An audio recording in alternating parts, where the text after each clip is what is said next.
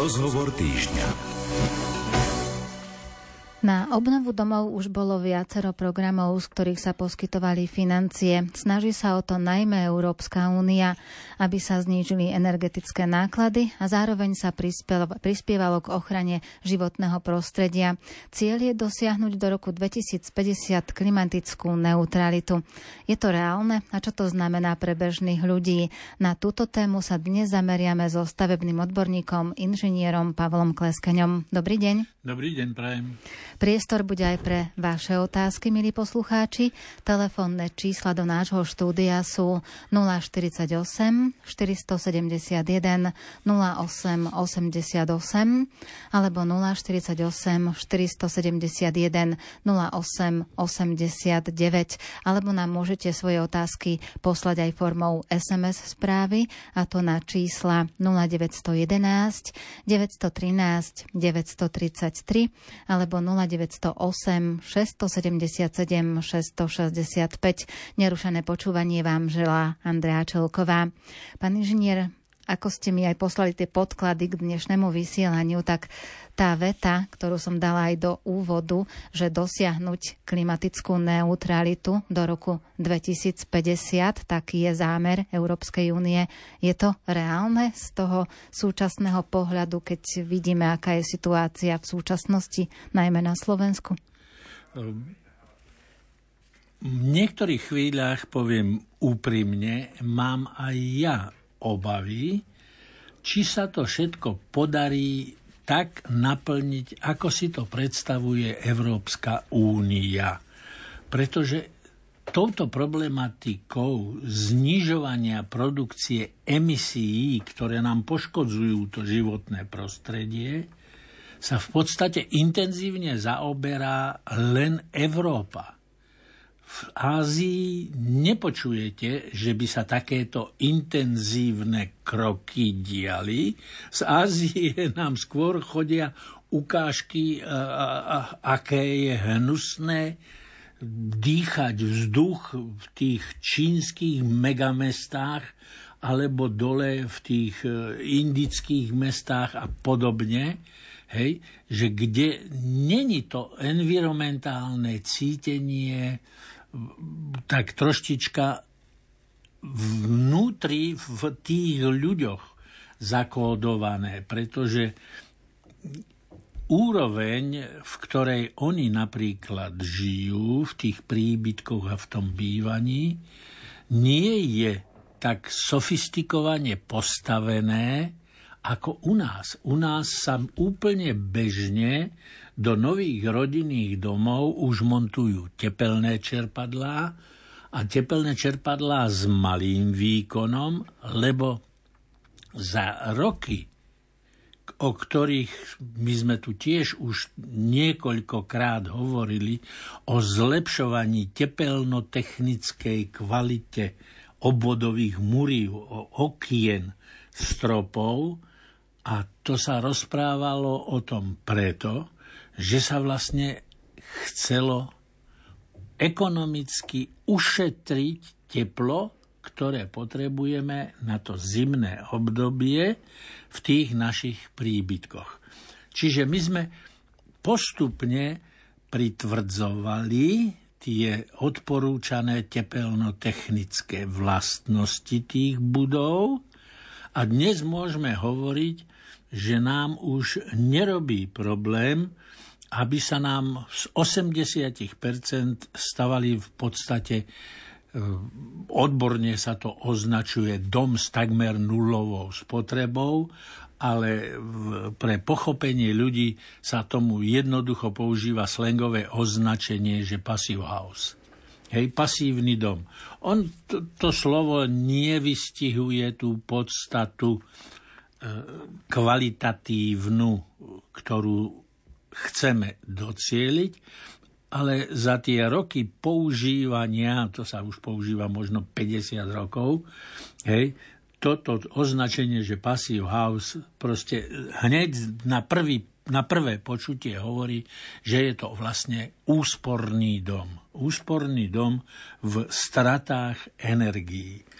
Na Slovensku je veľmi zlá situácia v tomto smere, pretože my máme vlastne 800 tisíc, možno trocha viac, už by som mal pozrieť na štatistický úrad, že koľko nám evidujú postavených rodinných domov, ale zlá situácia je v tom, že ich máme v rôznych tepelnotechnických úrovniach. Tak ako sa nám pritvrdzovali postupne normy, tak máme domy, ktoré spotrebujú e, pre predstavu 100-130 kWh na meter štvorcový obytnej plochy. To sú tie domy stavané ešte za, na prelome, jak bola nežná revolúcia v tom čase. Čiže zhruba Ale, vyše 30 rokov. No, hej, ale sú domy už, ktoré majú len tých 15-20 kWh na meter štvorcový a vidíte ten rozdiel. Tak keď dáme, aby sme ľahšie sa nám to počítalo, že 100 kW a 20 kW, tak tá úspora potrebného tepla je 80% Čiže keď máme takéto maličké straty, vieme použiť na to, aby sa to teplo do tých domov dodalo, veľmi efektívne nové prostriedky e, technického zabezpečenia výroby tepla. To sú tie tepelné čerpadlá, o ktorých e, sa tak často teraz hovorí.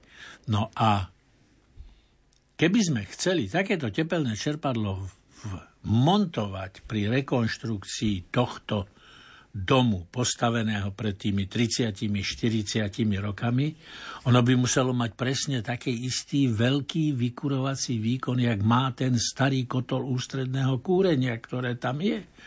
A musíme si povedať ešte jednu vec, že ten kotol ústredného kúrenia, ktorý je v tom dome nainštalovaný, je už po technickej aj morálnej životnosti. Keď som sa rozprával s chlapcami kúrenármi, tak hovorili, že 15 rokov je hranica, kedy by sa mal vlastne celý kotol ústredného kúrenia vymontovať a doslova do písmena vyhodiť do šrotu a nainštalovať nový moderný kotol s lepšími, jak to povedať, automatizovanými systémami prevádzky aby sa to palivo, ktoré sa v tom kotli spaluje, a je jedno, či je to drevo, plyn alebo uhlie, aby sa z toho paliva vyťažil maximum toho tepla, čo sa dá. No a to všetko sa dá teda dosiahnuť aj tým, že budeme rekonštruovať tie staršie domy?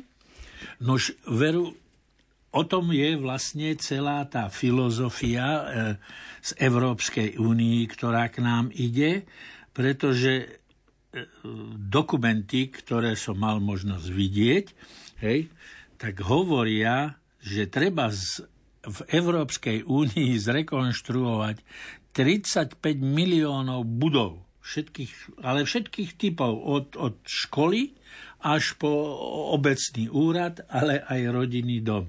Čiže Európska únia si je vedomá toho, že, že tých e, stavieb je strašne veľa a že to má aj určitý efekt v tom, že sa radikálne zníži spotreba palív. A čo s takými výškovými budovami, ako máme rôzne mrakodrapy, alebo ktoré boli tiež postavené o mnoho skôr, tie sa dajú tiež nejakým spôsobom vyriešiť, aby sa stali nejakými úspornými projektami alebo budovami? Nemusíme sa toho báť. Poviem jeden príklad. Ja som chodil na stavebnú fakultu v Bratislave.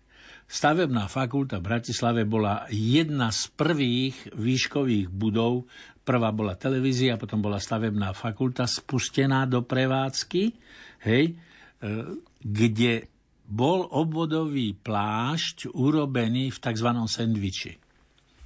Pred 6-7 rokami stavebná fakulta vymieniala tento sendvičový plášť postupným rozoberaním rozobrali dve poschodia, na jedno poschodie dali nové opláštenie a išli o ďalšie poschodie vyššie. Podstate do pol roka vymenili ten starý plášť, cez ktorý proste utekalo to teplo, lebo ten sendvič nemal takú hrúbku, jak dnes požadujú normy. V tom čase hej, sa nikto nezaoberal tým, že spotrebovalo sa toľko alebo hen toľko paliva alebo podobné veci. Keď sa to stavalo v 74. 75. roku, tak si viete predstaviť, že koľko vody utieklo dole Dunajom, ale v dnešnej dobe proste to vedenie tej fakulty sa rozhodlo, požičali si nejaké peniaze, niečo si e, požiadali o štátnu dotáciu a zrealizovalo sa to, čiže aj tieto výškové budovy nám už nerobia problém aby sme to nedokázali po tej konštrukčno-stavebnej práci zvládnuť. Nie len navrhnúť, ale aj zrealizovať a zvládnuť. Čiže naše stavebníctvo je na v dobrej úrovni, nemáme sa za čo hambiť, no však už prvý mrakodrap máme 164 metrový, preto nám dneska prší. to je veľká nadsázka, ospravedlňujem sa. Hej. Ale prší po celej ceste, než som sem do Banskej Bystrice prišiel, všade pršalo, proste, tak som si hovoril, no tak to ten mrakodrap má na starosti, že nám to tam roztrhal tie mraky. Hej. No, ale proste stavebne to my vieme zvládnuť. Čo je problém? Je problém finančné krytie. No. Tak, ako som hovoril, že aj fakulta si proste musela aj požičať, aj to, ale vlastne e, z ekonomického hľadiska im to fantasticky vychádza. Rozprával som sa s chlapmi, ktorí to robili. Hej, vlastne oni v úspore spotreby vykurovacieho plynu ten úver perfektne splácajú, ale tie nápočty predtým, než to spustili, no určite zabralo určité obdobie a aj bankárov museli určite dosť dlho presviečať, aby bankári uverili, že áno, znížením platieb za plyn sa nám vlastne vytvoria obežné prostriedky pre vrátenie dlžoby, lebo prevádzkové náklady e, v budovy ako takej klesnú proste o tých 40, 50, 60% A takto isto nejako je aj postavená tá filozofia e, podpor, ktoré štát, budem zlý na ňo, príliš chaoticky poskytuje pre obyvateľstvo. No je v tom náročné v tom sa zorientovať a my sme to už aj viackrát hovorili, keď boli jednotlivé tie výzvy vypísané, že pri niektorých to bolo také, že do pár sekúnd, kto bol počítačovo zdatný, tak to zvládol, kto menej, tak už to nestihol alebo sa mu to nepodarilo. Teraz sú tie podmienky trošku nastavené inak, čiže dá sa. Nastala aj taká situácia, že ľudia sa prestali o to zaujímať, lebo zistili, že tie podmienky im nevyhovujú a zase ďalšia vec je aj tá, že je dosť veľa starších ľudí, ktorí investovali do toho svojho domu, keď sa staval, alebo keď, keď ho získali ešte ako mladí a už teraz v tom seniorskom veku si povedia, už nejakým spôsobom to vydrží. Čiže no musíme brať asi do úvahy všetky tieto faktory. Oni v podstate na tom uh, envirofonde, hej, ktorý má nejaké dosahy na to, aké peniaze by sa tam mali použiť, sú si tohto vedomí, len keď im po, poskytnú len 50 alebo 80 miliónov uh, eur, hej, a pri 800 tisícoch domov rodinných, tak fakt sú to minimálne prostriedky. Však predposledná výzva, ktorá bola vyhlásená, bolo povedané rovno dopredu, že je to určené pre 10 tisíc domov a, a bolo to avizované dva alebo tri dní dopredu, než ju otvorili. A viete si predstaviť, že tých 10 tisíc žiadostí hej, e, bolo vlastne vyčerpaných za 1,5 hodinu, to, to je nepredstaviteľný objem jak to povedať, na dáta, ktoré musel ten server počítačový spracovať. A toto, za toto budem kritizovať našu vládu. V Čechách to majú urobené jednoducho. Majú na tých krajských úradoch, hej, na našich župách, hej, v podstate odbor takýto stavbársky, kde prídete, kedykoľvek podáte žiadosť, keď si pripravíte dokumenty, aby vám tú žiadosť zobrali a zaradia vás do zásobníka žiadateľov. Čiže nejaký poradovník sa vytvára. V podstate tak, ako keď na kataster dáte, nikto nikoho nemôže predbehnúť, proste takto to ide. A ako postupne vlády uvoľňujú, a to je jedno, aká vláda je u moci, hej, postupne uspokojujú tých jednotlivých žiadateľov, príde mu oznámenie, áno, bola vám odklepnutá dotácia na výmenu kotlíka ústredného kúrenia vo výške toľko a toľko korún, môžete realizovať. Zrealizuje, odovzdá doklady a štát mu poukáže tú príslušnú čiastku tej štátnej dotácie na ten. U nás toto, vidíte, počítač a to... A, no, prečo by to nemohlo fungovať tak, ako naši bratia majú? A, a roky, rokúce sa o tomto rozpráva, že takto by sa to malo postaviť, ale nikdy sa proste takéto riešenie nepresadí. A je to postavené tak, že najskôr sa musí zrealizovať a potom príde tá dotácia. Nedá sa to nastaviť opačne? Tam sú už no, potom aj podmienky Európskej únie, alebo nie, v čom to, je to? Takto je to nastavené e, z toho, teraz zase použijem to škaredé slovo, makroekonomicky. V podstate každá táto jedna dotácia, ktorú štát poskytne, vráti štátu 20% možno budú poslucháči prekvapení, prečo takéto niečo hovorím.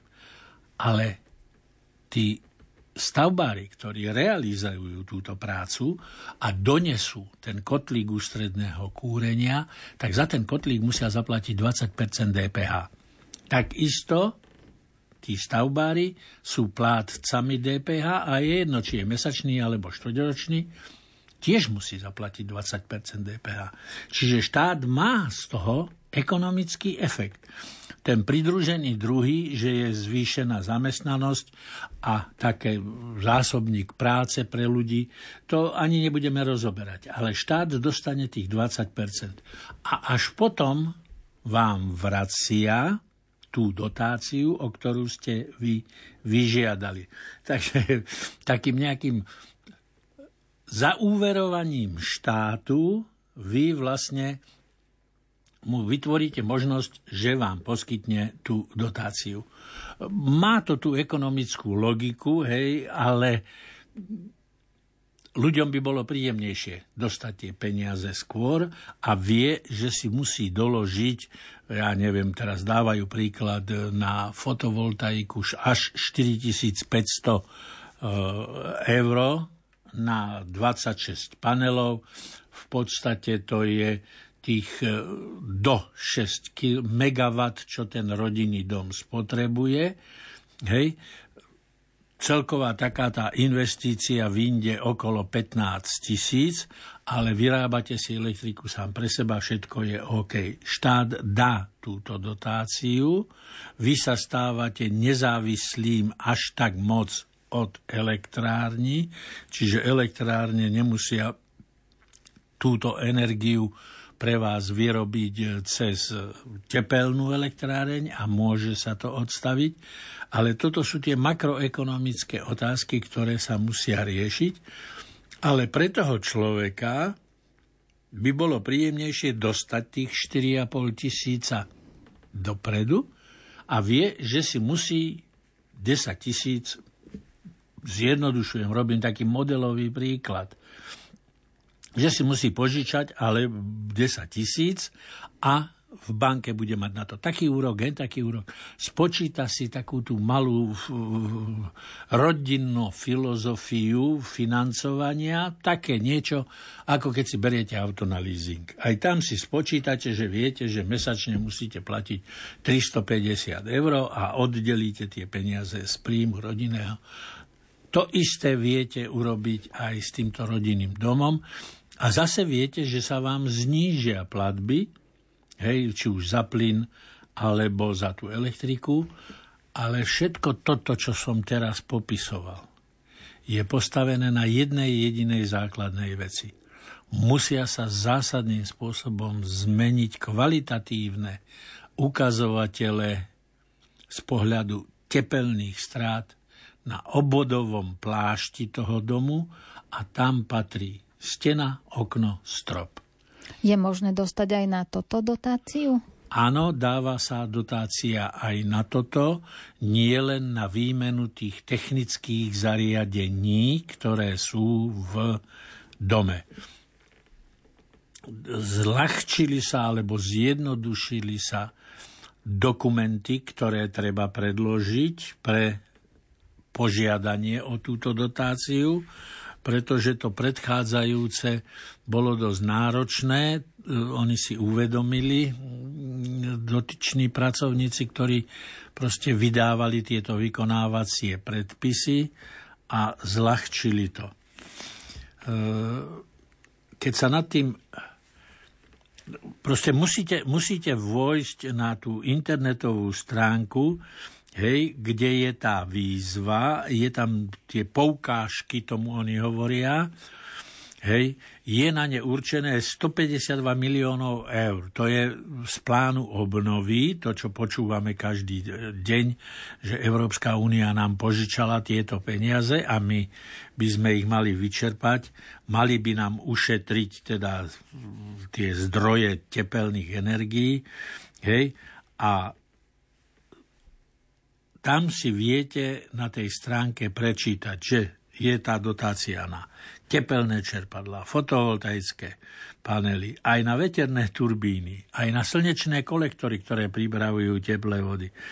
Takisto do tých oblastí, kde nie je toľko plynofikácie, tak aj kotle na biomasu sú podporované. Hej. Ja neviem, či môžem povedať konkrétne čísla, koľko dáva štát na ktorý výrobok. Môžeme? Tak napríklad na tepelné čerpadlá až 4370 eur. Hej. Fotovoltaické panely 4000 eur. Na veterné turbíny 4000 eur. Na kolektory 2300. Na kotol na biomasu 1500 Čiže to sú dosť veľké objemy peňazí, ktoré e, vie človek dostať. Hej? A dá sa to nejakým spôsobom tak, že my sme to hovorili aj v predchádzajúcich reláciách už viac raz, že na rekonštrukciu je dobre urobiť si taký projekt, že rozplánovať to a podľa toho postupovať, aby sme dosiahli tie úspory energií. A dá sa teda získať nejaký balík peňazí na to všetko, alebo to musí byť tak čiastkovo. Toto sa týka zateplenia, musím žiadať dotáciu na zateplenie. Toto sa týka okien, musím žiadať dotáciu na okna. Toto sa týka čerpadla alebo toho vykurovacieho systému, musím to žiadať osobitne. Nedá sa to dať všetko do jedného balíka, že postupujem takouto rekonštrukciou a chcem na to nejakú dotáciu? Musím byť úprimný. Toto som nikdy nesledoval, ani sa mi nepodarilo získať takúto informáciu, čo mám informácie od ľudí, ktorí toto požadovali, tak oni napríklad si urobili z vlastných zdrojov, si zateplili dom a potom kotol ústredného kúrenia vymenili za tepelné čerpadlo, na ktoré požiadali dotáciu od štátu. Čiže čo mám informácie, tak to bolo vykrývané tou kombináciou vlastné zdroje, kedy proste ja, ja, ja stále hovorím, že e, príklad je moja osoba. Hej, ja som v roku 2012 bol zelený a snáď najviac zo všetkých Slovákov a urobil som na streche rodinného domu fotovoltaickú elektráreň. Vtedy ešte o ukladaní elektrickej energie, ktorú si vyrobíte, sa len snívalo, že by bolo treba urobiť doma nejaké to batériové úložisko. Takže ja som s elektrárňami 19 eh, mesiacov viedol debatu na povolenie, na pripojenie sa do elektrickej siete. Eh, prečo 19 mesiacov? Pretože na každé to jedno na každú tú jednu moju žiadosť mala elektráreň, distribučná spoločnosť a ja neviem kto všetko, hej, 30 dní a oni to v podstate poctivo dodržiavali, takže po prvých úvahách, hej, po 19 mesiacoch, hej, v júni do roku 2012 sme spustili našu elektráreň do prevádzky. A pravda je taká, že vyrobím, teoreticky sme počítali 6 MW za celý rok, lebo tak nám vychádzali spotreby 5,4, 5,7, tak sme dimenzovali elektráreň na 6 MW, že vlastne čo ročne vyrobím, hej, tak to ročne spotrebujem. Len to beha medzi nami a distribučnou spoločnosťou, lebo do obeda, keď nie sme doma, tak beží len chladnička, mraznička, hej, a sem tam nastavené časovým spínačom pranie. Večer zase ja musím od nich brať elektriku, lebo je tma a nemám to kde uložené. No a vtedy ja som neveril tým všelijakým lacným, jednoduchým panelom, takže proste normálne s 20% DPH, so všetkým, ale zrealizovali sme to. No a dnes mm, už som začal teraz rokovania s nejakými spoločnosťami, že urobíme batériové úložisko, No ale keď mi chlapci povedali, že zase ešte ďalších 8 tisíc eur vložiť do toho batériového úložiska, tak to so mňou zatriaslo. No a išiel som do elektrární a ono je niečo také akože virtuálna, bater, virtuálne batériové úložisko. Inteligentný elektromer, merajú dnu, von, dnu, von, hej, lebo však ja von posielam cez deň, keď slniečko svieti a večer ide dnu. Kupujem od nich. Len trápim sa s tým, že to nebudem mať ja pod kontrolou, Hej, lebo ja som taký šialenec, že si poctivo píšem do obeda vyrobené toľko každý deň, aké ešte aj poznámku, aké bolo počasie veterno, polooblačno, zamračené. Hej, že či ten systém funguje dobre. Musím povedať, že sám po tej technickej stránke mm, tie fotovoltaické panely sú OK, vyrábajú a vyrábajú to, čo sme predpokladali. Hej, je to ono len toto virtuálne úložisko, oni to budú mať. Tá distribučka alebo elektrárne, presne neviem, ktorý to bude mm, evidovať, ale ja to nebudem mať pod kontrolou a toto, možno je toto mojou blbou pedantnou povahou. A ten elektromer, ktorý máte, ten vám to nevie ukázať? Vie. Tam sú rôzne kódy, hej, kód 135, 174, 280, hej, 280 je kód, ktorý ja spotrebovávam. No ale viete, večer e, ísť odpísať kód 137, že začínam nakupovať ale e, o pol piatej je už tma, alebo začínam nakupovať o štvrtej. Aha. A toto je ten, že, že ešte o štvrtej som na ceste z práce domov. Takže nemám šancu to odpísať si a e, nejak, cez nejakú virtuálnu Neviem, proste, aby sa to objavilo v mobile, aby mi to robilo nejakú takú aplikáciu alebo niečo také.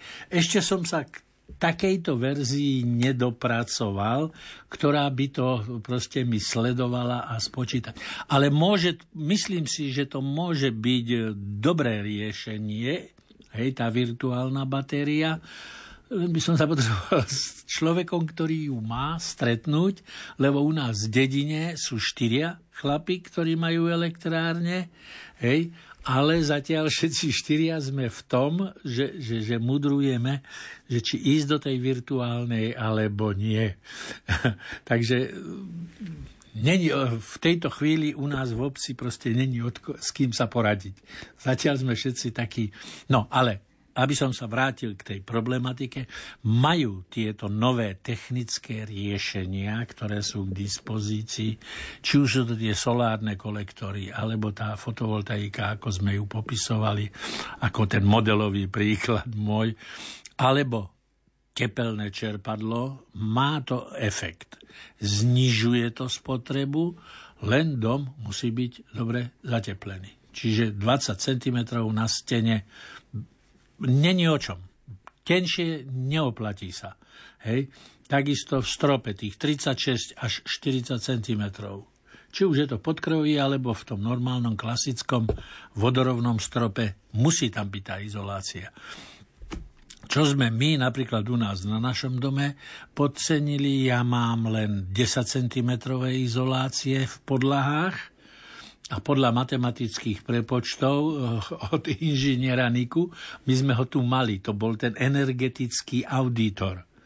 Hej, tak som mu mm, pred dvoma týždňami písal a on mi pekne vypočítal, Pavlíku, mal si tam dať 15. Hej, z toho uh, energetického hľadiska, že proste myslel som si, že som dobrý, no, urobil som aj ja chybu. no, takže e, tí energetickí auditory majú zmysel a oplatí sa. Ten energetický certifikát, on sa pohybuje v cene kde si okolo 200 eur. Mm-hmm. Pre dom, ktorý stojí 120 až 200 tisíc eur, je to minimálna finančná čiastka a oplatí sa to do toho investovať, lebo ten energetický auditor vám má za povinnosť aj navrhnúť technické riešenia na zlepšenie tej kvality toho domu.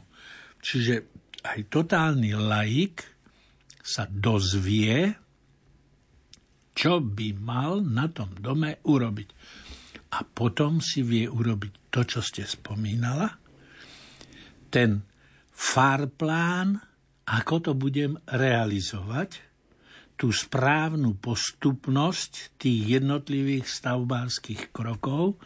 Hej, Samozrejme vychádza sa z hrúbky peňaženky, čo mhm, mám k mhm. dispozícii, ale proste pokúsiť sa to do nejakého časového horizontu dostať, aby som zminimalizoval tie prevádzkové náklady. Mm-hmm. Keď sa dotkneme toho roku 2050, tak z toho nášho pohľadu sa nám to môže zdať ako veľmi vzdialené a možno, že si aj povieme, a to je ďaleko, ale treba rozmýšľať aj s ohľadom na tie budúce generácie, ktoré prídu po nás. No tak jednoznačne, e, pozrite, moje deti, tak my máme teda ten dvojgeneračný dom, hej, že teda na poschodí je jeden byt a na prízemí je druhý byt.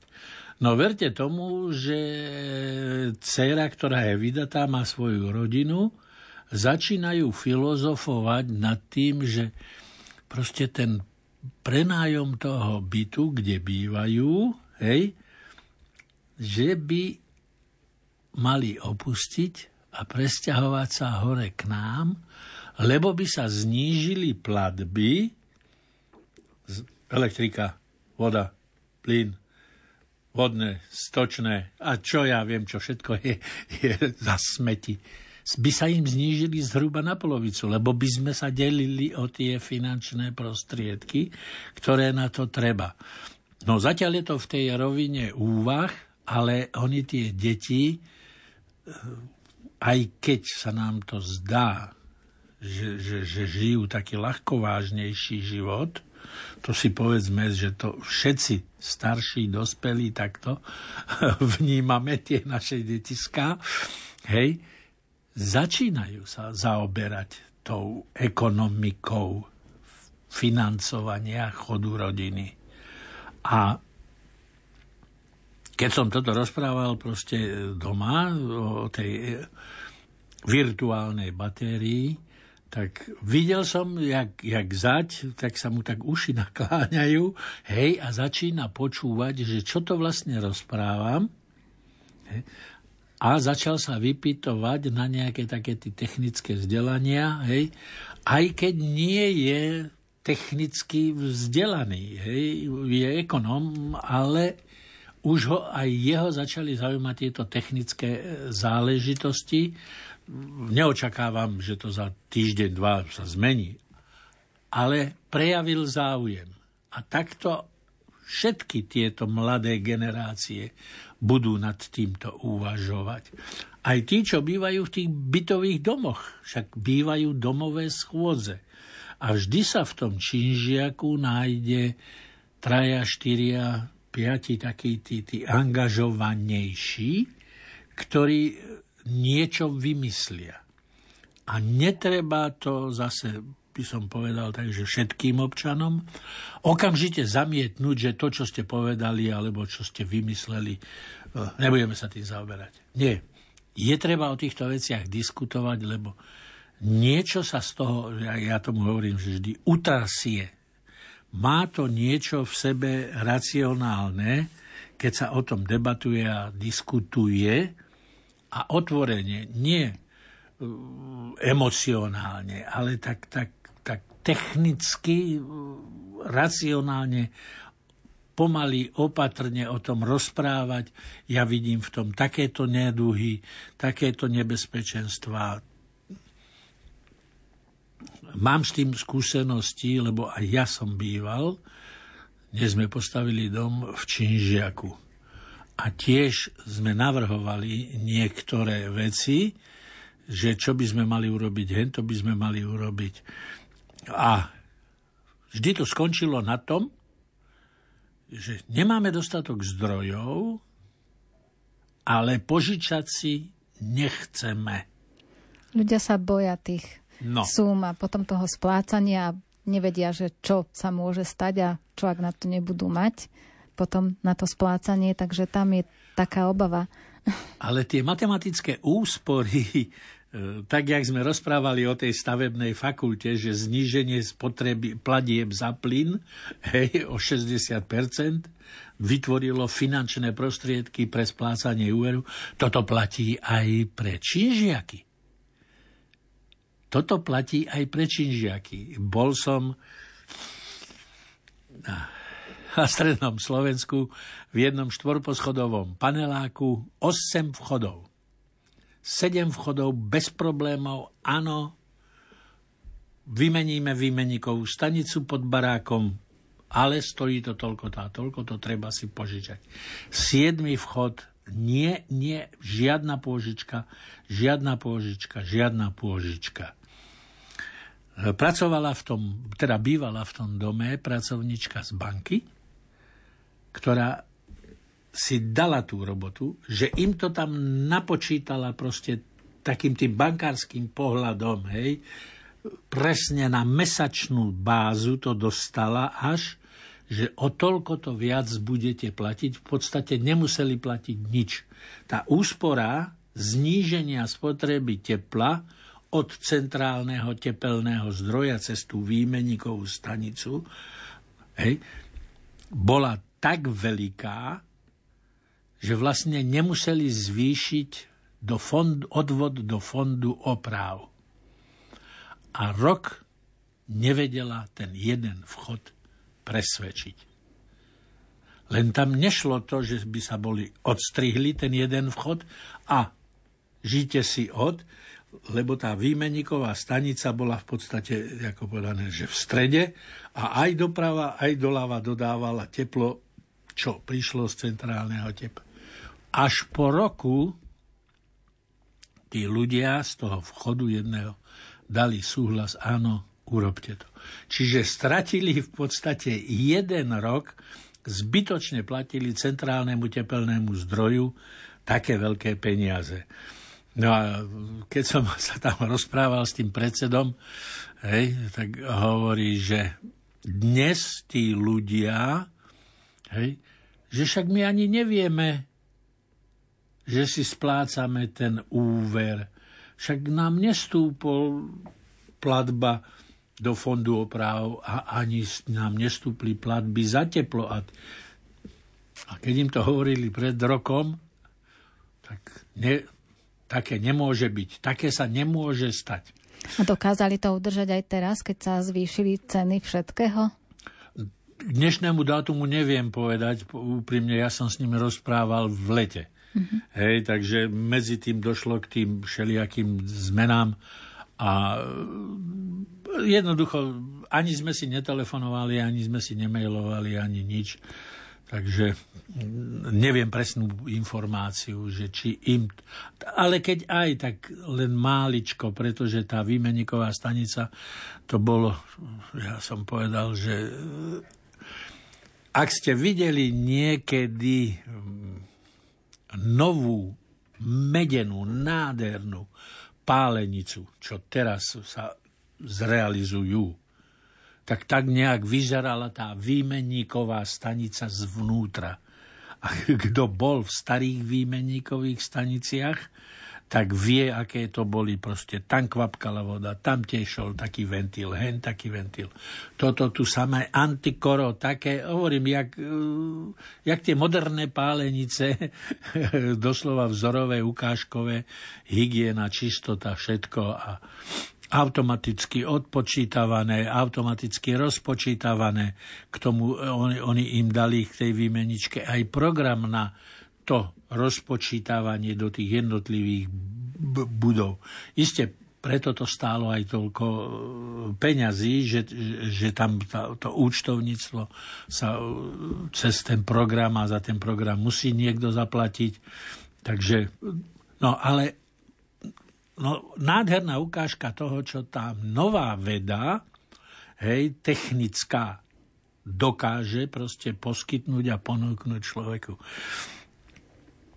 Miesto škriepok a hádok, ktoré máme denodene na televíznej obrazovke, by sme tam mali mať každý deň takýto vzorový príklad, že takto to môže fungovať, takto to môže fungovať v takejto verzii, v takejto verzii, v takejto verzii, pretože tých technických riešení pre zefektívnenie toho, tej, tej prevádzky bývania je nepreberné množstvo.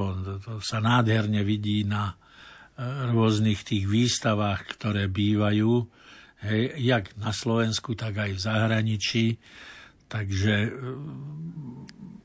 nie je tá úžasným tempom idúca veda a technika hej, na úkor e, komfortu človeka. Nie, skôr naopak. Človek získava veľký komfort od tej techniky, ale žiaľ, ako si e, nám tá, tá edukácia sa stráca, hej, že tie spoločenstvá spoliehajú, však správca to vybaví. A toto je ten problém. Je dôležité, aby sa v takých panelákoch našiel aj nejaký človek, ktorý sa rozumie aj tým finančným, aj tým technickým záležitostiam, alebo sa pospájali, že jeden sa stará o tú technickú časť, ďalší o tú finančnú, aby to vedeli dať nejakým spôsobom dokopy? Je to ideálne spojenie, čo ste teraz povedala, že v tom spoločenstve sa nájdú traja, štyria ľudia, ktorí každý je na niečo presne špecializovaný hej, a dokáže to urobiť tak, že to spoločenstvo pripraví podklady pre tých ľudí, vloží im to do schránok a tí jednotliví majiteľi, aby to mali pedantne prečítať nie len tak povrchne. A dobre, pýtajú odo mňa o 10 eur viac, však zaplatím. Nie. Oni to vysvetlia. Prečo? Čo z toho bude? Akým spôsobom? Hej? Len nekomunikuje sa. Skúste sa pýtať v spoločenstvách, koľko ľudí príde na domové schôdze. Jedna tretinka? Ani to nie je možno. Škoda. No tak už to dnes zrejme nevysvetlíme, niekedy na budúco. Verím tomu, že ešte, ešte sa k tejto téme nejakým spôsobom dostaneme. Mne teraz zostáva už len to pripomenúť, že v štúdiu bol stavebný odborník inžinier Pavel Kleskaň. Veľmi pekne ďakujem. Rádo sa stalo. A za pozornosť a príjemný deň vám praje Andrea Čelková.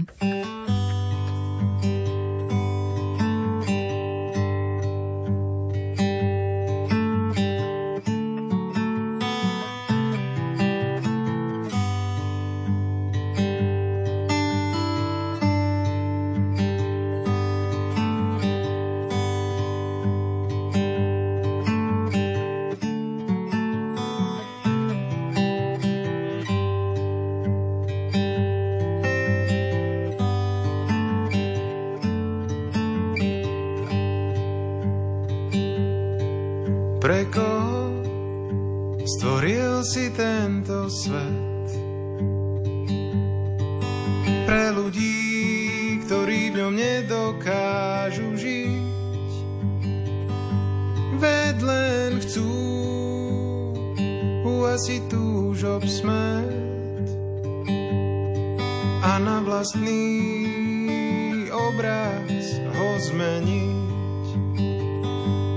Tvoríme svet bez následku činov, pohoria plastu, oblaky výfukových plynov. Konáme slobodne, veď všetko srdce planéty čoraz pomalšie bije. Pre koho stvoril si tento svet?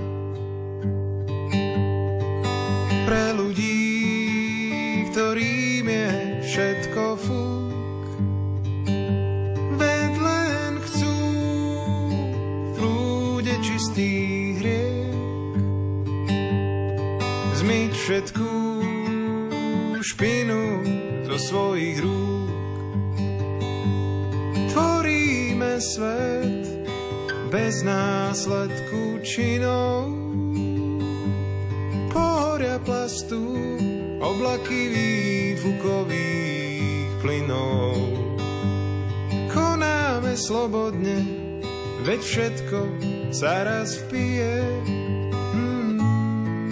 Srdce planéty čoraz pomalšie